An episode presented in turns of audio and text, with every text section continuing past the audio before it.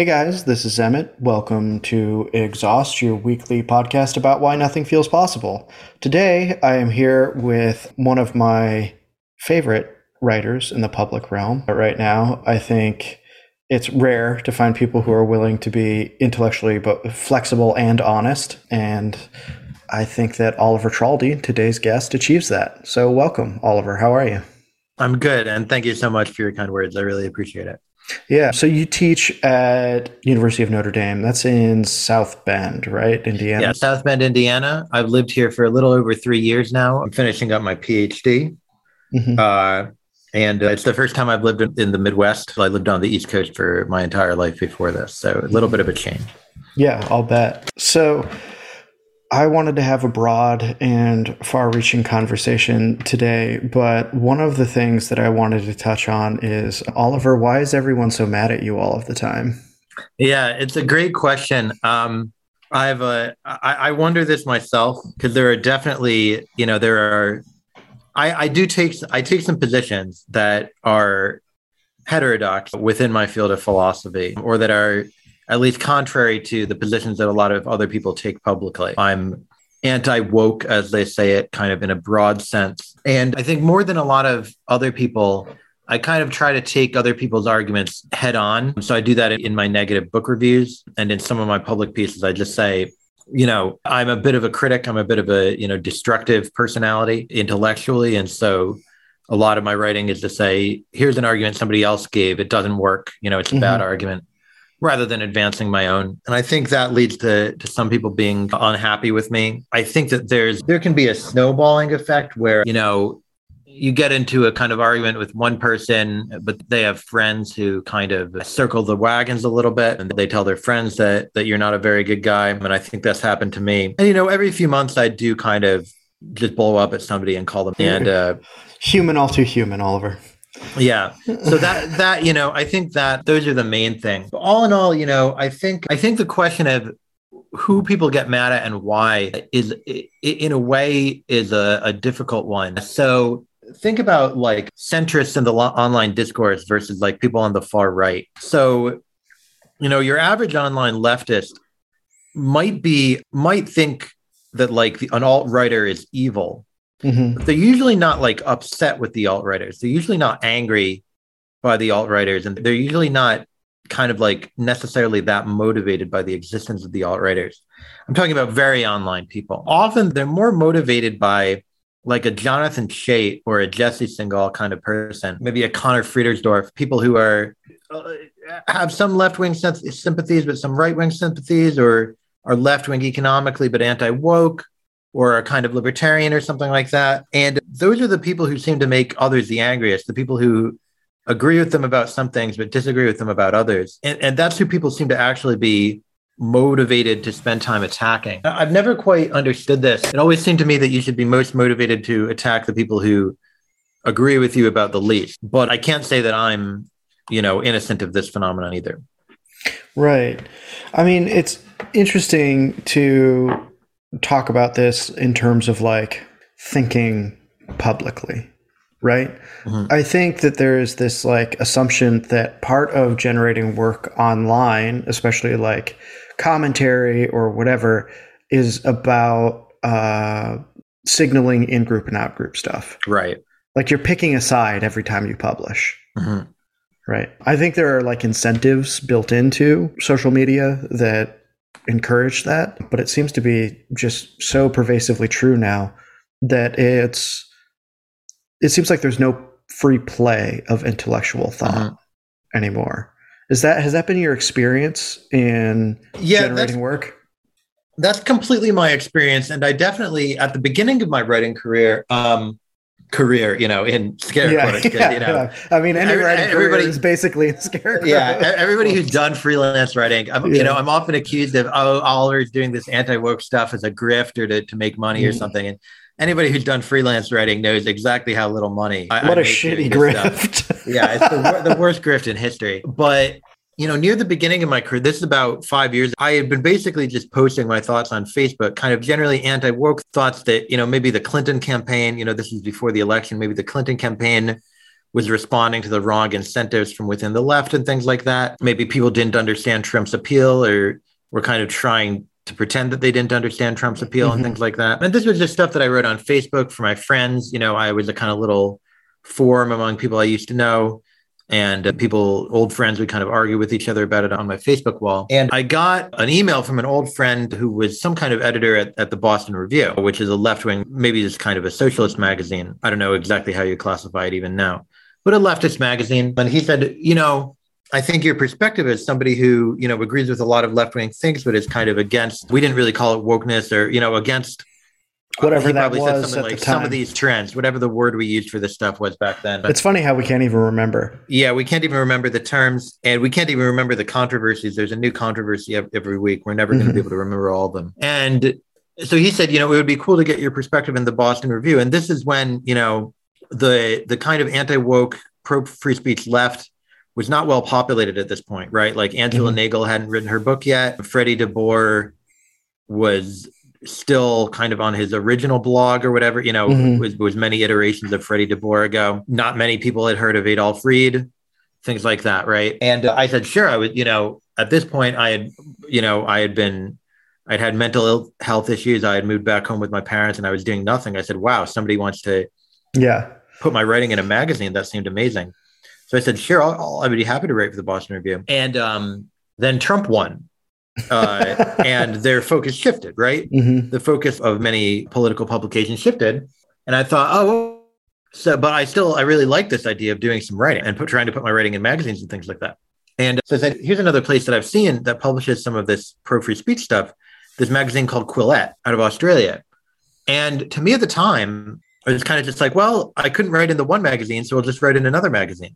Yeah. Um, that was my level of under, like, it seems so straightforward to me right? If you want to write and get your writing out there, one magazine won't publish it, so you just put it in another. You magazine. go to you go to the people who will publish your ideas. Yeah, yeah, exactly. And it didn't. I didn't realize until maybe late 2017, early 2018, that I had kind of like publishing in one place makes it really hard to publish in another place, right? Yeah, they don't because of this effect that that you were talking about, the kind of in-group signaling and the kind of travel aspects of it. And I often get, you know, I don't, and I don't know, I don't know to what extent I'll be able to escape this. I have, you know, mutuals on Twitter, and I get emails from people who write for Vox, The Atlantic, mm. you know, The Washington Post, The New York Times. But I don't know if it's not clear to me that, it, you know, it's possible that it's just I'm toxic from having written at some of these other places mm-hmm. that I've kind of uh, written myself into a corner. You know, I, I have friends who kind of share my views on almost everything, but who say, you know, I would never write for one of those places just because once you're kind of in, you can't quite get out. And that's something that I didn't really understand about this world of writing, right? That just by putting your name somewhere, just by talking to certain people, that you have kind of hidden motivations that you have you know nefarious motivations things like so yeah i definitely think you know that's a big that's a big part of it you're signaling even if you don't realize that you're signaling because you know even though i didn't realize i was signaling something by writing at quillette i was signaling that I wasn't one of the people who knew that I would be signaling something, right? So you can't help you can't help but signaling. You're always signaling something to the world, and uh, you know I have to deal with. Not that I have any problem with Quillette. I was happy to have written for Quillette and Areo and Arc Digital and these kind of, mm-hmm. you know, to whatever extent, you know, tablet to these different extent anti woke places. But it's also something that I have to deal with the fact that I, you know, I now have a certain kind of public profile and a certain kind of reputation. Yeah. Well, so this brings me to another question, right? Because it seems to me that this had a lot of the way the platforms operate and this type of dynamic within the writing world itself seems to have changed the role of the public intellectual in my mind, right? Mm-hmm. Like it's hard to imagine, not that I'm like a William F. Buckley guy, but that anything like firing line would exist. Right right now. Do you know what I mean? Where yeah. it's like you can have Borges and Noam Chomsky come on. Yeah, I do think that you know here's something here's a way that i think every online writer has seen their work shared and i think this is something that publications look for explicitly you write something and the people who agree with it kind of skim it they spend like 2 mm-hmm. minutes skimming it yeah. and then they think this is now like my weapon Mm-hmm. And I've been, I've actually, I've shared pieces this way, right? You share a piece where you say, okay, I know that my friend thinks X. Mm-hmm. Here's an article arguing against X that I think is pretty good. So I'm just going to, next time my friend is saying X, I'm going to drop it. You know, I'm just going to post it and drop it in their feed and say, well, what do you think about this? Right. Mm-hmm. Now they're going to have to deal with this and it's going to kind of set them back. Right. So your articles kind of become weapons in this way. And, you know, I search, I don't name search on Twitter, but I do search for my pieces. Mm-hmm. I like to keep track of how many people have shared my pieces, who has shared my pieces, things like that. And I do sometimes see people, you know, if I review a book, sometimes people will respond to the person who wrote the book being like, hey, that's an interesting tweet you wrote, but your book was stupid. Here's a review of it.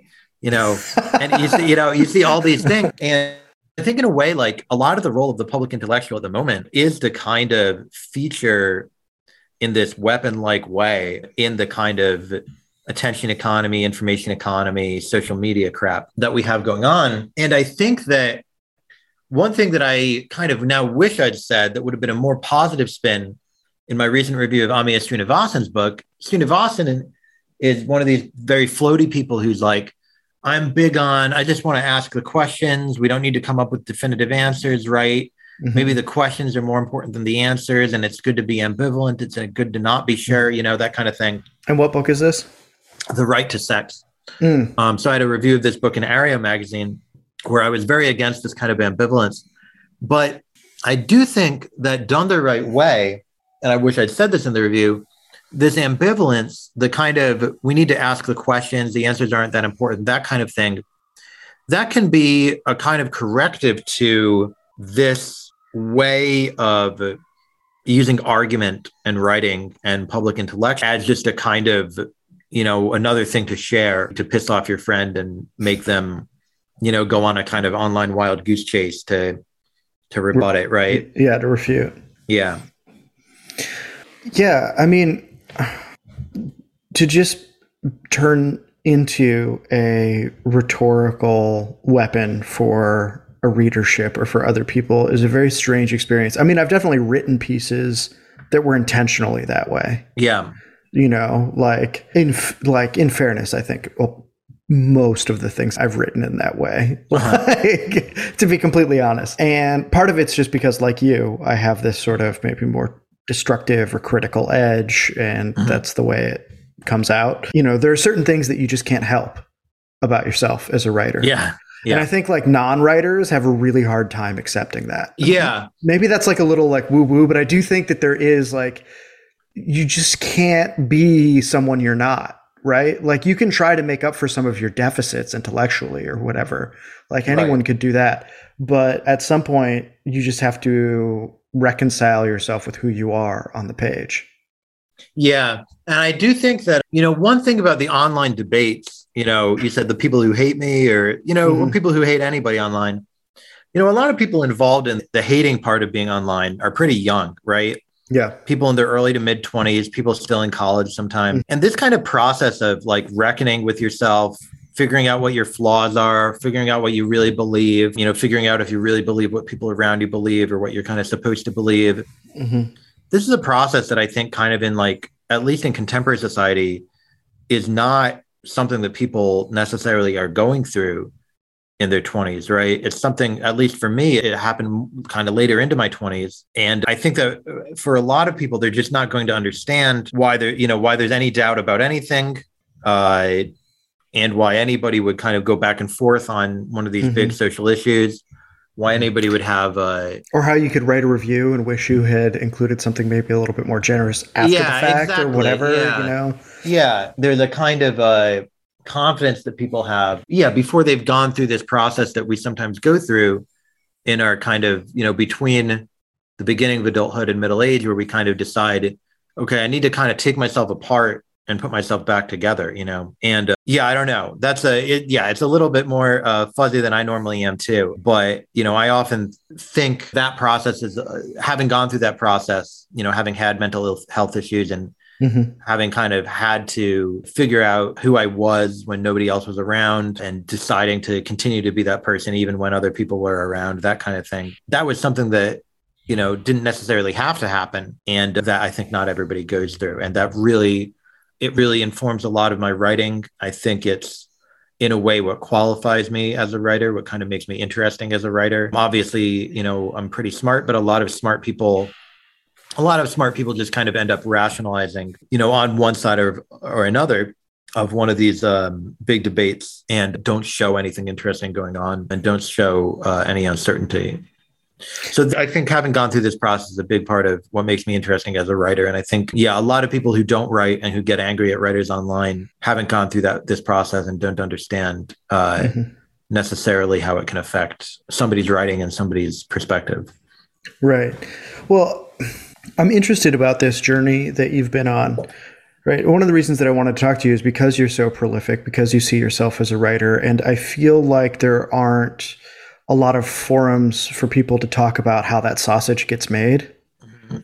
Right? It's like the the writing is just something that the internet shits out and then people engage with it, but like having a real conversations about writing as a craft, a practice, right. something that you do is severely lacking for a world that has so goddamn much of it everywhere. So I want to ask you, like, how has your relationship with yourself and your work and maybe your ideas shifted since you've embarked on this?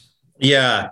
Yeah, it's a good question. You know, I've definitely had to, when I started writing and tweeting, you know, like I said, I was coming from a place where there wasn't very much going on in my life.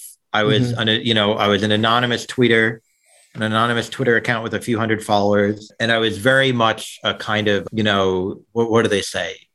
This isn't the right phrase, but like a Molotov cocktail thrower kind of, you know, mm-hmm. I, I would, I, I was happy to just kind of upset the apple cart a bit. I was happy to try to tear anybody apart if I thought they were wrong. And one thing, one thing that's changed, and I don't know if this is a good change, but it's definitely the sort of change that uh, with writing being an activity that is so closely tied up with social media right now, it's definitely a change that I think a lot of people go through.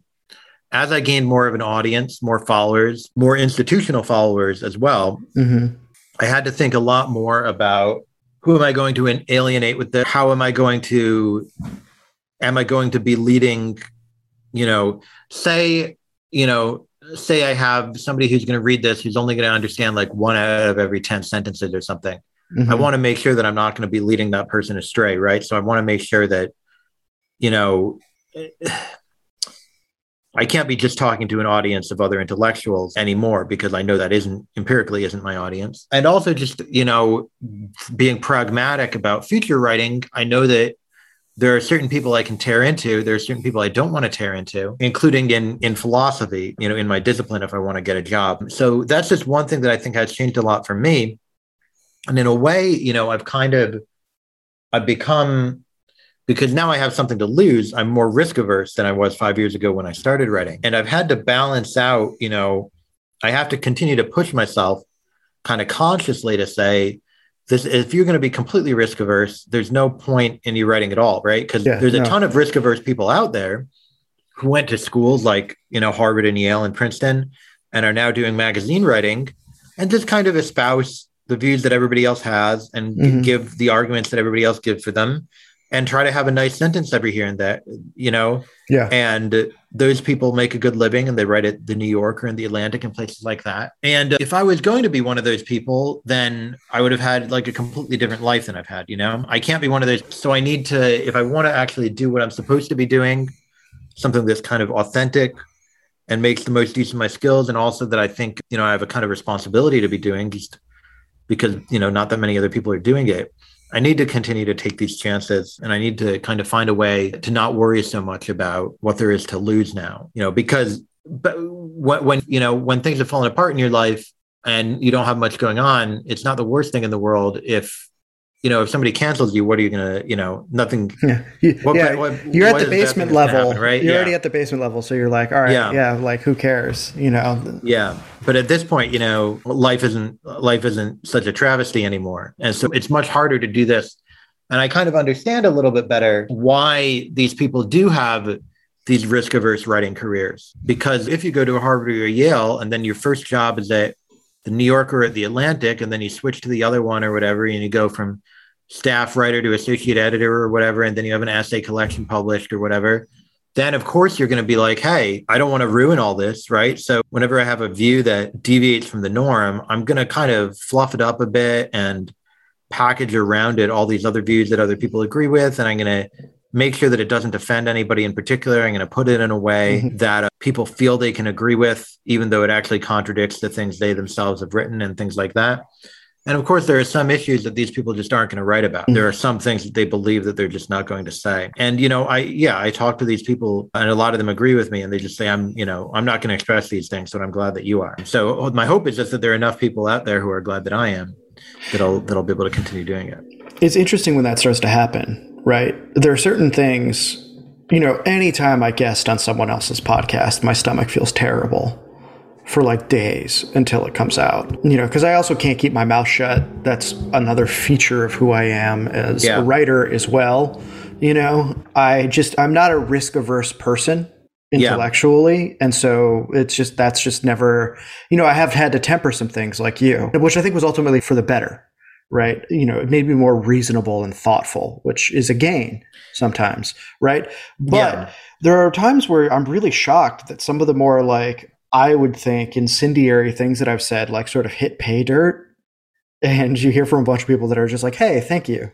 Yeah. and it's like so shocking that yeah. like you know even if some people get mad like no one's like kicking down your door to yell at you and i'm just like god why did i say that or why did i write that like you know this is it now and when that doesn't happen it's just it's liberating and it's also you start to it can boost your confidence at the same time as so self doubt. Yeah. Right. Because you're yeah. like, am I going to start saying things like this just to get the attention or, you know, whatever, you know, you want to keep an yeah. eye on yourself. Oh, no, you definitely want to make sure, you know, and Twitter, that's another reason why I like taking breaks from Twitter because you don't want to get into, I think a lot of people, some smart people and some not so smart people, but a, you know, a, a lot of people of varying kind of ability levels can get similarly captured by just like what gets likes and retweets, what gets shares, what makes money, but also, you know, there are rewards other than money. Mm-hmm. And, you know, when I see people sharing and praising an article of mine, it feels, you know, it's just an amazing feeling. That's why I was, you know, I had terrible writer's block until I started writing for magazines, and it was the fact of just seeing people sharing and getting feedback mm-hmm. on it. That's really what keeps me going, right? Mm-hmm. I'm not necessarily a completely internally motivated writer. Very few are. Um, Very few. Yeah, are. and so uh, you want to keep getting that, and so you want to keep writing things that people are gonna are gonna praise you for. But yeah, I found it very unpredictable what I'm gonna get praised for, what I'm gonna get criticized for, what people are gonna hate me for. I, you know, I recently there's also, you know, like there are people out there who you're not aware of, and they will find you sometimes when you're a writer. I recently had this review of Tom Nichols's book. Tom Nichols is this, uh, he was this kind of pro Iraq war guy yeah, who then wrote this thing a, about like. It's a very great review. I'll put it in oh, the show notes. oh, yeah, I appreciate it. I enjoyed it a lot. You know, when I wrote the review, it was just kind of like I was talking to my editor friend at Tablet about, you know, neither of us really like Tom Nichols. And I said, Oh, I'll write a review of this to me it was just kind of like an assignment you know it's just another yeah. but it turned out that like there's this like this group of like 200,000 follower kind of Trump adjacent Twitter accounts who hate Tom Nichols, who've gotten into these arguments. and so there are all these, and now I'm mutuals with some of them. I hope we have, you know, I'm happy to get to know them a little bit, um, even yeah, though I sure. doubt that we'll agree about. But yeah, there are all these uh, anti Tom Nichols there's like anti Tom Nichols pro Trump ecosystem, many of whom shared the review, and I just hadn't I hadn't even really thought about them. I just figured it would be kind of shared by my normal, mm-hmm. you know, normal people who you know other writers who like me, and uh, so that that really took me by surprise. And uh, the negatives can also take you by surprise. I wrote a piece on this kidney donation story, the bad art friend story in yeah. the New York Times that was a lot of debate. And somebody linked me in the story. I talk about exhibiting hick- hickishness mm-hmm. by not understanding social norms and kind of making these like faux pas in a kind of progressive social culture. And uh, somebody linked me to a forum post where somebody's like, I know Oliver personally in real life, and it's like completely, he's just lying if he calls himself a hick or something. And I was like really taken aback. Like I hadn't even thought about, because obviously I'm not like a, you know, I'm not about to go poach a pheasant or whatever in the forest yeah. or what, you know? that's obviously not who I am. So it just really took me aback that people thought I was kind of lying by using this term that was obviously not e- exactly meant in its literal meaning. And uh, so that was, you know, that's another audience that I had never really thought about, like people who actually have known me in my life, reading my work and seeing if you know the way i present myself in the work in my work fits with their understanding of me and uh, you know one incident that uh, you and i were talking about before was this one where I tweeted something about, you know, often when I write something, I sort of forget about it, right? Like I kind of work mm-hmm. the idea out and then I'm happy to just let it off into the world and let people think about what it what they will, you know. I'm on to the next thing. Like something else is keeping me up at night. Yeah, exactly. You know, and I, I need yeah. to figure it out and just sit down. I need to write about it. And there are people like I think Rilke in his letters to, you know, he writes something like this where it's like, you know, writers have to write, they kind of write to get it out, this sort of thing, you know. But it does kind of feel like almost a humoristic you know, mm-hmm. you have this like thing inside you that you, it's a compulsion get on the page. Yeah, it's kind of compulsive. I think most writers understood this, but you know, a lot of the the people who hate me in my discipline of philosophy, I got a lot of quote tweets when I tweeted this saying like, you know, Oliver is pretending that he's not he doesn't actually believe what he writes, that he's not actually anti-woke and you know that he doesn't actually care about all this stuff and things like that. that wasn't really at all like what I had been trying to say. And it just really took me aback because to me it was just like the statement about writing and you know the different t- ways that people can approach writing different ways to be a writer right? Like as a writer who is kind of like a pundit who is associated with a certain universe of views yeah. versus a writer who's associated with a certain way of reasoning or a certain style you know mm-hmm. a certain literary style or something like that. I think of myself as being much more in the kind of latter two camps. And you know people who know me from getting angry about the influence of social justice and philosophy took it to be a statement about social justice and philosophy, which I guess kind of is understandable because that's like the one thing that they know about me. So, yeah, all these things, what people are going to like, what they're going to hate, it's all very unpredictable. You know, like the Tom Nichols thing, when I've reviewed books by other philosophers, e- even people, even philosophers who I would expect to agree with them, sometimes there are like personal grudges and because philosophy is one of these disciplines where just people are always arguing with each other and there's a lot of pettiness. And so i'll often get support from somebody who is very much disagrees with my views but is just like well i was glad that you had a takedown of this particular person because th- i don't get along with them at a personal level. And that always comes as a surprise too. So to me it's just always been it's really unpredictable who's going to like something who's going to hate something how extreme the reaction is going to be. And i don't know if you know, by and large, I haven't found that, you know, I have editors, right, at these various magazines and online places and stuff like that. I don't know if they can predict it any better than I can. You can't. Um, it's just a. It, it's just the randomness of the experience. I mean, I'm interested in what you said about how one of the things you've done is you've critiqued the way social justice rhetoric has crept into your dis, uh, discipline of philosophy. Yeah. And I was wondering if you could illuminate for listeners like what that looks like since you are within the academy. Right? Yeah. I don't think we've actually had the opportunity to talk to somebody who's like watching it sort of roll out in their professional yeah. and intellectual life the way you are. So there's there's kind of two, well probably more than two, but I'll focus on two different ways that you see it rolling out. Um, and uh, there's probably going to be subways within the ways but sure sure. I, I kind of want to structure my answer before i give it. And i'll note that um am i talking to a can, philosopher right now? Yeah. Uh, i'll note that you can be there you can be kind of in favor of one while against the other. So one way is just through administrative stuff. What events are organized what incentives there are to hire people mm-hmm. who work in certain subfields or who come from certain demographic groups, what demand there are for certain courses, even down to the level of just like what sorts of emails you get from, you know, I got an email from a dean, a vice president or a vice dean of something here at Notre Dame that said something about like, um, you know, this week, you know, it's the blah blah blah week, and we want, you know, all we want all the faculty and grad students to take some time to reflect on what they're doing in the fight for racial justice or something like that. And I saw this and I was like, you know, I already work hard enough for Notre Dame. If I'm if I'm reflecting on the fight for racial justice, I'm going to be doing it on my own time. So yeah. I just I replied to this email and I just said, "Don't send me emails like this again." Probably shouldn't have done that. You know, I don't think it had any effect. But if you think about the effect it could have had, it could not possibly have had a good effect. It could no, have no, a bad yeah. effect. So yeah. I shouldn't have done it. But it is something that you know, especially in the past year or two, I have seen it. I've heard from many more philosophers and people in other disciplines who say so much more administrative energy is going into this stuff, mm-hmm. so much, so many more trainings, so many more workshops, so many more how to deal with students when they say this, how to deal with students when they're worried about that, so much more sensitivity, and so much more linking to kind of like concrete, you know, we have to talk in class this way because George Floyd was murdered, that sort of thing, you know? Right. Yeah. Um, and so that's the kind of administrative bureaucratic side of things. And there's different viewpoints on why that happens. Some people are true believers.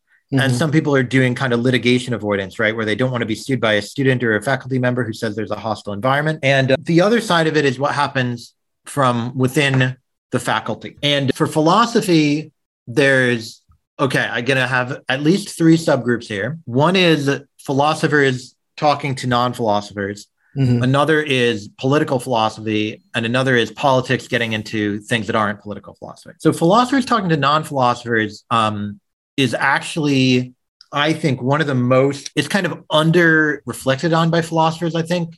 But most philosophers, and actually, this is, comes under criticism by some philo- some philosophers, but often without much of an argument, just by saying it's bad, it's unfeeling, or something like that. But most philosophers have a very abstract, I think it's fair to say, way of looking at certain kinds of questions. They're yeah. very willing to use thought experiments, hypothetical situations to push the boundaries of our concepts. They're very willing to say, well, even if P is true, it doesn't imply Q or something mm-hmm. like that. Yeah, they're kicking the tires, right? Like, yeah, exactly. You want to verify your thoughts. I mean, this is as old as the Socratic dialectic. Exactly. So I think of it as just being kind of following in Socrates' footsteps, right? And so, you know, what would Socrates, not that I, I'm flattering myself very yeah, much yeah, today, yeah. right? But I feel like today Socrates might go into a philosophy department and say, well, what do you mean by racism? Well, what do you mean by power? You know, mm-hmm. what do you mean by justice? And some mm-hmm. of these terms that are, what do you mean by justice is what Socrates said, right? yeah, I was about um, to say. I mean, yeah. So the other one's not so much, but justice definitely something Socrates said. So, you know, if somebody says, well, we need to have, um, you know, disability justice, Socrates is going to be like, disability, you know, maybe is there really a different kind of justice or blah, blah, blah. You know, he would mm-hmm. have all these questions. Yeah, it's just um, justice one thing or many. You know, right, like yeah, that exactly. is in the is Republic. maybe it's said in many ways, right? And so, an event that happened recently, my friend Rebecca Tuvel, who you may remember from the Hypatia affair, where she argued about transracialism, and people within philosophy tried to cancel her for that in 2017 in a very dumb incident, in my opinion, where everybody came off, everybody who was critical of the piece came off looking like they hadn't even read it. She recently invited Peter Singer to her campus, well, by Zoom, to talk about, he's written on the ethics of the pandemic and whether mandatory vaccinations are worth, you know, basically he's a utilitarian, right? So it's all just right. accounting, right? So basically, right. and you can kind of benefits, expect right? what he's going to say, but there's nothing. I mean, I don't like Singer. I don't agree with his framework, but yeah, you don't I, have to be a utilitarian. I, yeah, I'm not like I don't know what's threatening Right. So what happened was basically Singer has these old views um, about disability. Yeah. Which basically are like, well, I'm a utilitarian. So if a disabled child would have a life that's full of pain and would also make their parents' lives worse, then it just seems like everybody loses out by the continued existence of the disabled person, right? And so you might think that this is just like, you know, in, in philosophy, people say one person's modus ponens is another person's modus tollens, right? So he just says we'll stick with utilitarianism and we'll have this view that maybe infanticide is okay in some situations. Other people would say, well, it's just obvious that infanticide is never okay, so utilitarianism must be false mm-hmm. because it licenses infanticide. But basically, you know, all these people at the college where my friend teaches got very angry about this incident, and it was reported. This whole dust up was reported in Chronicle of Higher Ed and mm-hmm. IHE in a few places, but I don't think it was reported that widely. And they started saying these things like Peter Singer thinks disabled people aren't human, or Peter yep. Singer, Singer thinks disabled people are worthless, or he invalidates their existence, or what are some of this mumbo jumbo that people are always saying, right? I don't know what it means to have a valid or an invalid existence. You know, it's just not very confusing phrase to me. And yeah, so we'll, people, we'll get to confusing phrases here in a minute yeah, yeah. after this. Yeah. So, so this group of non-philosophers, they didn't understand the philosophical method. They didn't understand the sorts of claims that philosophers are making. And they also just didn't understand how to parse philosophical text well enough to, to even understand the claim that Singer was making very clearly. And so it's very hard talking to non-philosophers. And there are some philosophers who think, well, we need to do more to get respect from non-philosophers. Funny thing is, you know, when I first started studying philosophy, which is now quite a while ago, this was big in like the philo- when philosophy of mind, kind of naturalized philosophy of mind of like the Dan Dennett style, mm-hmm. was very popular. It was like the sexiest thing in philosophy and arguing about physicalism versus dualism and mm-hmm. functionalism mm-hmm. and whether the brain is a computer. These mm-hmm. are all the sexiest arguments in philosophy, um, maybe around 15 years ago. And so that had a certain, I'm considering writing an article about this. That had a certain kind of philosopher who didn't really want to be doing philosophy. They wanted to be doing like cognitive science, mm-hmm. psychology, neuroscience, that sort of thing, right? Now we have another kind of philosopher who's saying we should be doing kind of the psychology of bias and sociology and anthropology instead of doing so much philosophy. So there's these two different kinds of re- reluctant philosophers, but it seems like philosophy is a discipline that's full of people who are always trying to say, I wish we weren't actually doing philosophy. I wish we were doing something else, which is a very weird fact about the discipline. So then you also have you have people doing political philosophy straight up, which to me is like, sure, if you want to make an argument within political philosophy that progressivism is good, that social justice is good, you know, then go ahead. You know, sure, why not? Make yeah. the argument. We'll see if it's convincing or not. That's just like what you do in political philosophy. Then the third thing is politics within things other than political philosophy. And that is a lot of what I work on professionally, where people argue, okay, here's a metaphysical claim and it has a bad political upshot. And so we need to take politics into metaphysics. Or here's a claim about rationality, but if that were true, then this kind of bad person would be rational. Mm-hmm. So we need a new definition of rational rationality, right? So, like for example, some people think we need a definition of rationality on which no racist belief could ever be considered rational in any circumstance, which to me seems like you know, ludicrous. You can imagine people with all sorts of different kinds of evidence, right? It seems like a really weird consequence I mean, it, to look it, for. And it seems weird to worry about the definition in that way rather yeah. than trying to explore the consequences of a definition that could incorporate that and what you might find about the limits of rationality. Or right. there are subsequent questions you can ask that seem to resolve the conflict that trying to find the perfect definition inspires. Yeah. Yeah. No, I completely agree. And yeah, and you see the same thing in philosophy of language, where, you know, just th- there's an increasing amount of philosophy of language research that's on a variety of things from propaganda to slurs to, I don't even know. I don't know philosophy of language that yeah, well, yeah. but and certainly epistemology is what I know best. And you see, you see the growth in this there. And there's where I think the main thing is just like a lot of the scholarship is bad, but that's true of a lot of trendy scholarship, right? Just because it's mm. it's trendy, so it gets published, and then it turns out this trend led to a lot of bad research. But I also think there's something about the whole project that I've never really understood the motivation. Like the motivation for it is not internal in general to metaphysics or to epistemology, right?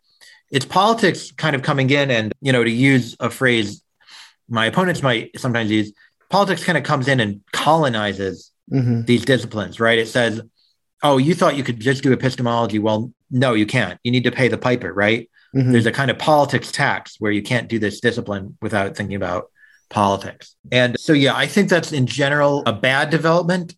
I think that's doing that is a little bit different from thinking about, you know, is it necessarily irrational to believe in conspiracy theories, things like that?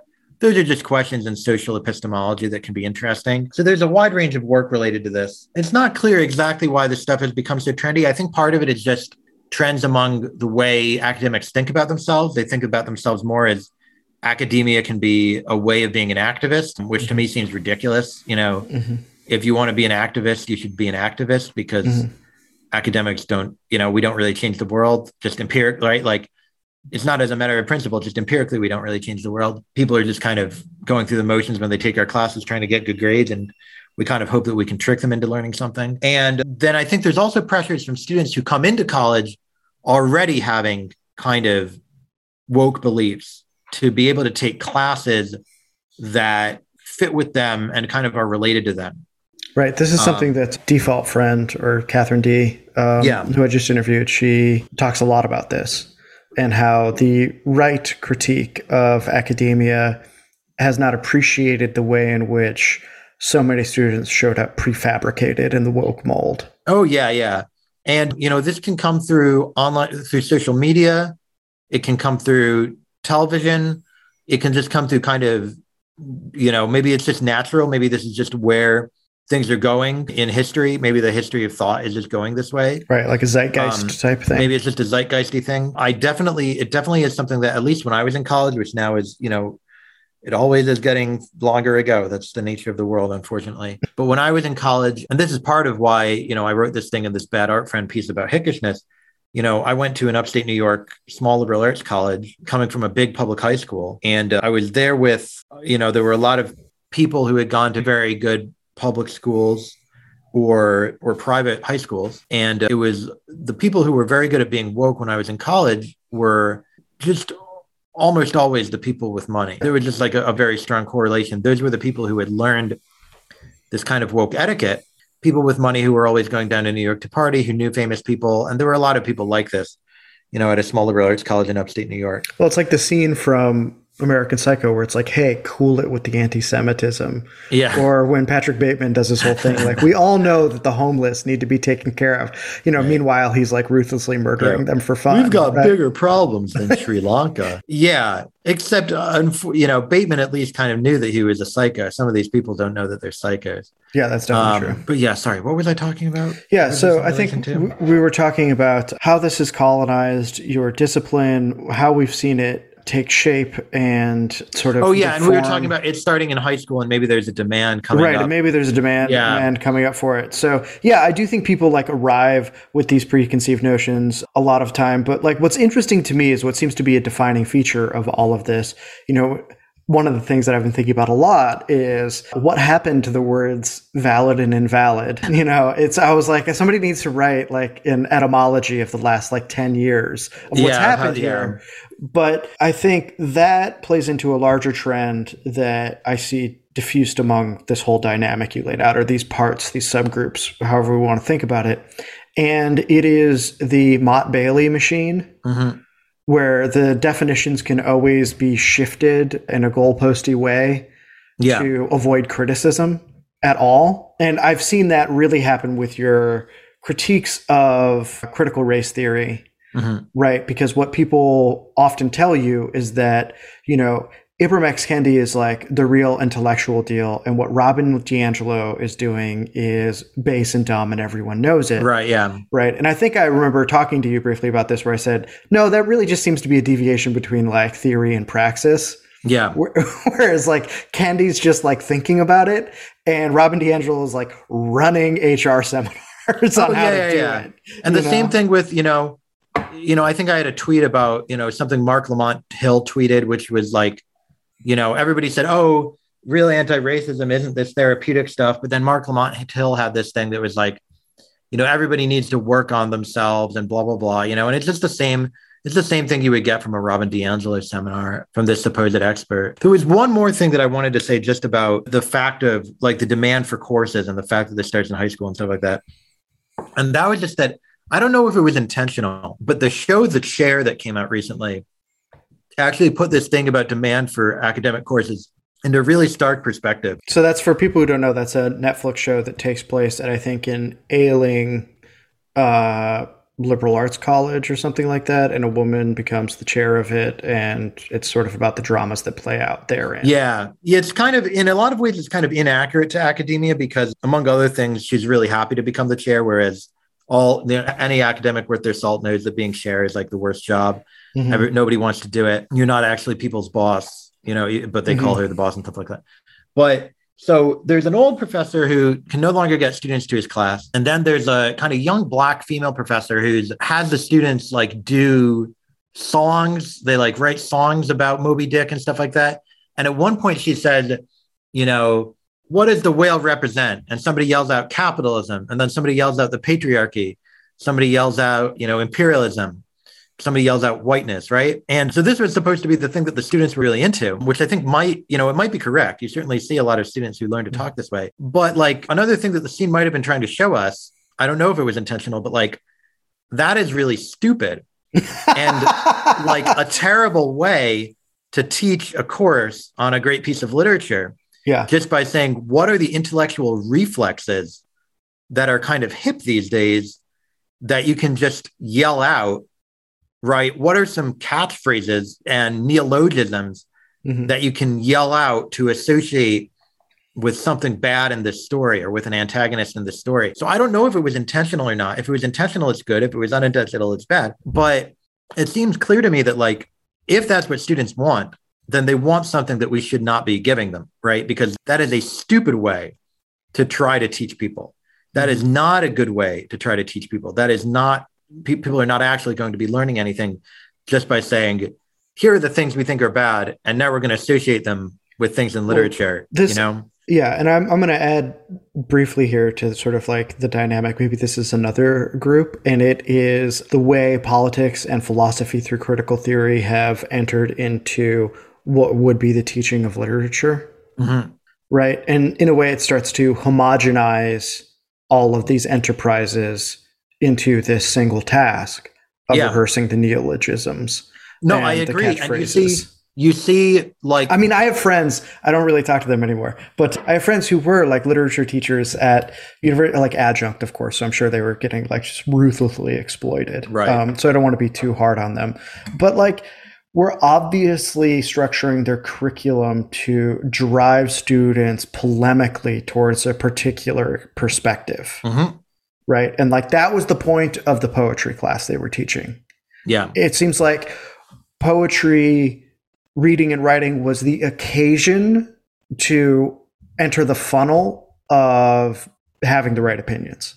Yeah, I agree. And I think that homogenization is such a great term for it because like it can't it's not good for the world of the mind, for the world of letters. It's not good if literature and philosophy, anthropology, sociology, psychology, it's not good if those are all kind of glomped up into the same like indeterminate political task, right? Right. The funny thing about this is like political science is actually less captured by some of these dynamics, I think, than other fields, mm-hmm. right? Like a lot of political scientists are still like doing opinion polling and things like that, right? And how did, you know, how did people change their views about the gold standard in 1840 or whatever? Mm-hmm. I could be wrong about that. Maybe I have the wrong read on some of these disciplines. But at like at the very least, it, it's hard for me to see why why it would be good if people in all these different disciplines are just doing the same kind of weird, not very creative, not very interesting, not very original task of associating bad things with the political causes we don't like and good things with the political causes we do like and reciting the same neologisms about yeah, like capitalism, whiteness, patriarchy, neoliberalism, and now some of the newer ones about, you know, cis patriarchy or cis ability or whatever, you know, all, all these odd things well, yeah, I just saw somebody. Maybe it's who, good if maybe it's good if like two or three people do that in the world, right? Right, right, but maybe not entire maybe, departments maybe not. It's just like entire. Not everybody needs to do the same things, and it's not that I'm necessarily like I do think of myself as in some ways a general. I don't think the extreme levels of specialization that we had in the academy for a while were good, uh, and I guess we still have. But we can't just evacuate standards but, to create. Yeah, everything. like this way of being a generalist is mm-hmm. not it's not really very general, right? It's no, not. It's it not ends really up actually being very specific, and yeah, it's and, very specific, just in a, in a new way. It's just that a lot of people seem to do the same very specific thing. Oh, well, I saw some philosophy professor the other day this tweet something like, you know, my favorite part of teaching ethics every year is when the students slowly realize that Plato is a cop.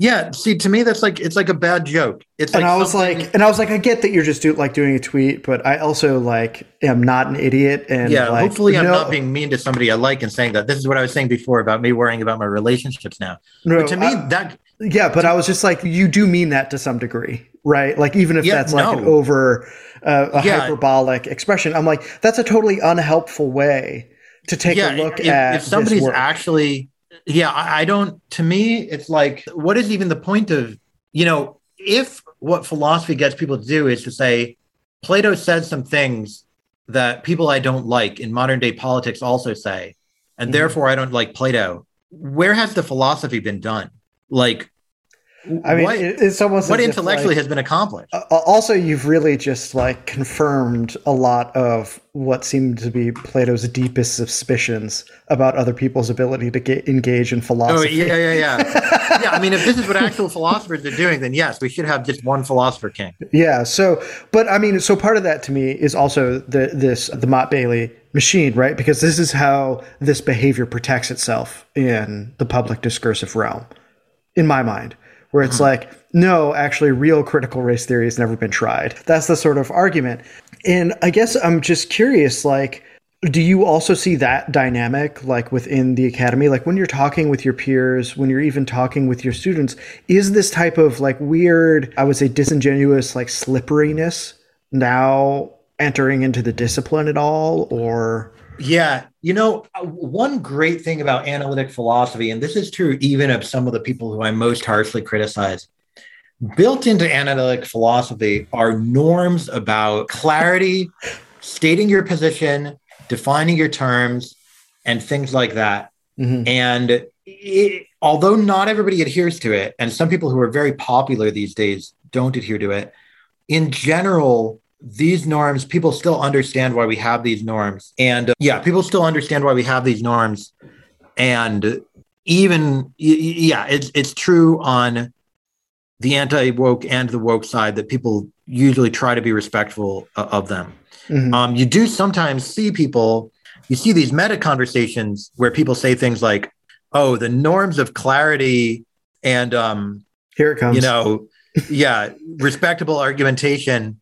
Is actually uh, white supremacist Yeah, right? it's like, that's like politically blah, blah, blah.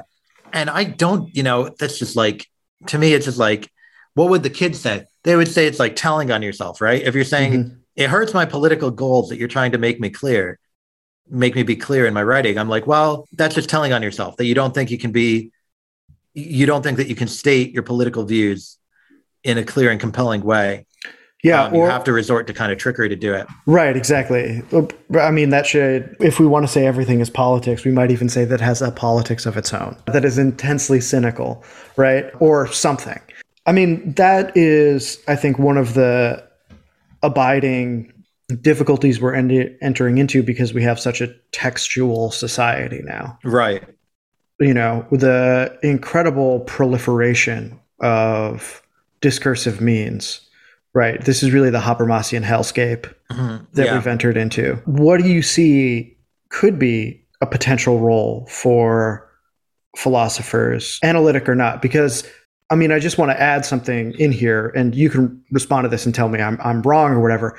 I'm suspicious of the or not suspicious i have misgivings about the idea that like simply providing clarity is the thing that can happen here right i think that's important but i wonder if there are other things i mean that should obviously be a principle but you know what i mean like people are always just like oh well the philosopher will just step in and clear this up Yeah, like I see, think that there's- i definitely see some like people who are big in philosophy twitter like do that and i'm like well what you've done is you've illuminated one of your assumptions right i don't know if you've like clarified this issue Yeah. So th- there, yeah, there's a few things going on there. One is like, so there's always a struggle, you know, and I've, this is another way in which I've tamed myself.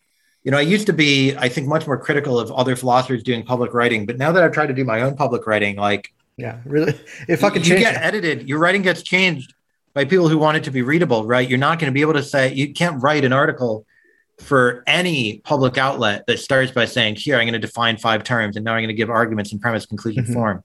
Nobody's going to read that. It's going to feel like work to them. And so you have to find these ways to make intellectual work simultaneously entertaining. And that makes it harder to add clarity, right? That inhibits your clarity. Some people also want their philosophical work to be politically effective. As we were saying, that probably inhibits clarity. You want to have a wide readership, that inhibits clarity.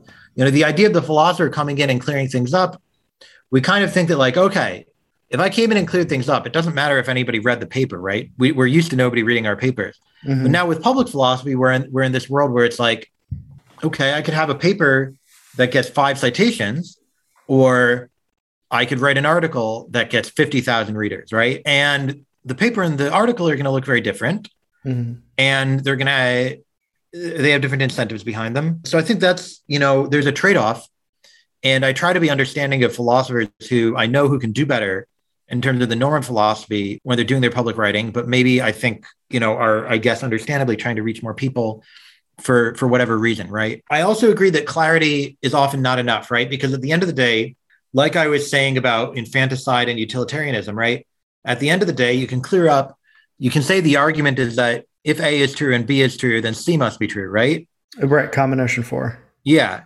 Then, well, then the person who thinks C is false can just say, well, I got to figure out which one of A and B is false because I already know that C is false, right? Mm-hmm. So people intellectually, people always have choices to make about what to keep and what to throw away. So I'm not always a huge believer in a, a lot of the time I kind of at the end of the day say, well, as long as you understood and accepted the argument, I don't care if you believe the conclusion or instead if you throw away some of the premises, right? And that's not an attitude that's necessarily going to satisfy people who are hoping that public philosophy can help us return to a shared understanding of what's going on in the world or a less polarized, you know. Yeah, basically a clearinghouse for faction. Yeah, exactly. So I'm not sure that I yet have a vision of public philosophy where it can do much more than help people make individual choices about what to believe. Those choices may be diametrically to choice opposed to people to choices that other people make, even on the same information, right? Even on the mm-hmm. same philosophical understanding. Now, one example of this that I'm hoping to write about soon is I don't, and again, like as a philosopher, this is just like a hypothesis. I don't know about the sociology of it. I don't know about the political science of it. But here's one way that p- people might be convinced by the same argument, but come up with very different conclusions based on it. So some people take an argument that says, like, if men and women were equal in, if men and women like had the same psychology, let's say, mm-hmm then if, sorry, if men and women were socially equal and men and women had the same psychology, then there would be as many female grandmasters in chess as there were mm-hmm. male grandmasters or something like that, right? Now, you can accept this argument, and some people will take it to mean men and women are not socially equal. And other people will take it to mean that men and women have different psychology, right? So the same argument, because some people can take the modus ponens and some people can take the modus tollens, the same argument, even if two people are convinced that the same argument is a good argument, it can lead people to very different conclusions. Another example of this, Jamelle Bouie got very mad at me when I tweeted this out a few years ago, but he said something about like, you know, right wingers always pretend that America, you know, has always been equal or something, you know, something like that, or that America wasn't founded on uh, white supremacy. Mm-hmm. And I was like, well, there are right wingers who think America was founded on right, white supremacy. Like uh, Richard Spencer thinks America was founded on white supremacy, right? that's just and, true. Uh, and Bouie took me to be saying, took me to be saying by this something like the 1619 project is a white supremacist project or something like that, which would be a completely ludicrous assertion, right? Yeah. No, why would anybody think I believe that? All that I was trying to say was like the same empirical premise mm-hmm. can lead to very different normative conclusions if you add in very different normative backdrops, right? The US has always been a white supremacist. If you're very progressive, can mean we need to reckon with it and blah, blah, blah. And if you're a white supremacist, it can mean, you know, we need to return to the glory days or something like right. that. And so my whole point in saying this meant to be like convincing somebody of the history is not enough right? Public historians have a really weird role in all of this. You know, you know the historian here meme, right? Somebody says historian here, and then they say a bunch of things that are mm-hmm. not history, right? A bunch of uh, you know how politics should be done or something like that. But the historian here, it's not going to unless you pair it with the with various kinds of normative assumptions. It's not going to generate any political conclusion. And so I think one thing philosophers should do, and this is something I've tried to do, right, we can be more critical of the way people in other disciplines who are doing public writing kind of fail to understand exactly the nature of the arguments they're making and what they might prove or fail to prove and what assumptions people might reject or might keep. But again, at the end of the day, you hit bedrock, right? At the end of the day, somebody can just say, well, no, this is my core assumption.